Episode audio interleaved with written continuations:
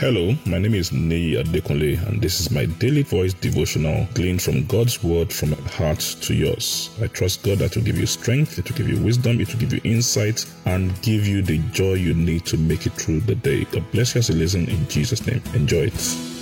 A great day to you in the name of Jesus. We thank God for His love. We are still talking about redeeming time, redeeming time. And uh, the story of Lazarus is a beautiful story. We can go back and learn so many things from this story. We've seen the place of leverage, we've seen the place of identifying problems, we've seen the fact that we all have some form of limitation or the other, but we can see that when we think through and we take actions, we can solve the problem. Now, let's read again our Bible in the book of Luke, chapter 19 verses 1 to 5 in the Good News Bible. Luke 19, 1 to 5 in the Good News Bible. It says, Jesus went into Jericho and was passing through. There was a chief tax collector named Zacchaeus who was rich. He was trying to see who Jesus was, but there was, but he was a little man and could not see Jesus because of the crowd. So he ran ahead of the crowd and climbed a sycamore tree to see Jesus, who was going to pass that way. Verse 5 when Jesus came to that place, he looked up and said to Zacchaeus, Hurry down, Zacchaeus, because I must stay in your house today. When it comes to redeeming time, there are things we can do, there are things we cannot do. We do not have the power within ourselves to make time work for us, but there are things we can do to cooperate with God and the laws He has put in, in, in place in life that can make it work.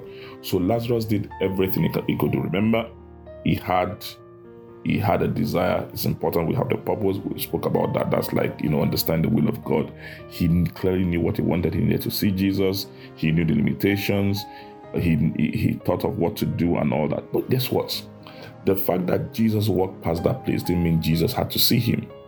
But because he had done everything he needed to do, some way, somehow, God met him. Like someone will say, God met him halfway. It's important we we we don't just sit down and say, Oh, God will do it, God will do it, God will do it. Yes, God will do it. Incidentally, God has done it. But there are things that God expects us to be able to do with respect to time. In fact, when you read the story, you find out when Jesus met him, Jesus was time Jesus said, Lazarus, we're working with time, hurry down. To say hurry means that he's working with time. So within the space of, you know, eternity, there's no time. Within this space, there is a need to maximize time. So, not only, and I think the fact that Jesus saw that Lazarus was working with time, he appreciated time, and Jesus to appreciate time said, Listen, get, down, get, get down quickly, let's, let's get this thing done. It's important that you do everything we can do. As we go into the year, everything we need to save our time, everything we need to maximize our time. Let's not bother about the past, let's not cry about the past. Let's do everything we can do, and we trust God that you'll meet us halfway and cause time to work for us in the name of Jesus. I pray that this year you gather speed as we learn to walk with God respect to time. In Jesus' name, God bless you. Enjoy the rest of your day. I'm sure the word you heard today has been a blessing to you. The way we maximize God's word, the effect of God's word in our life is by putting it into practice and by sharing it with others. Please ensure you put this into practice and please share it with others. And I trust God that the full benefit of the word will be seen in your life in Jesus' name. Thank you very much and have a wonderful day.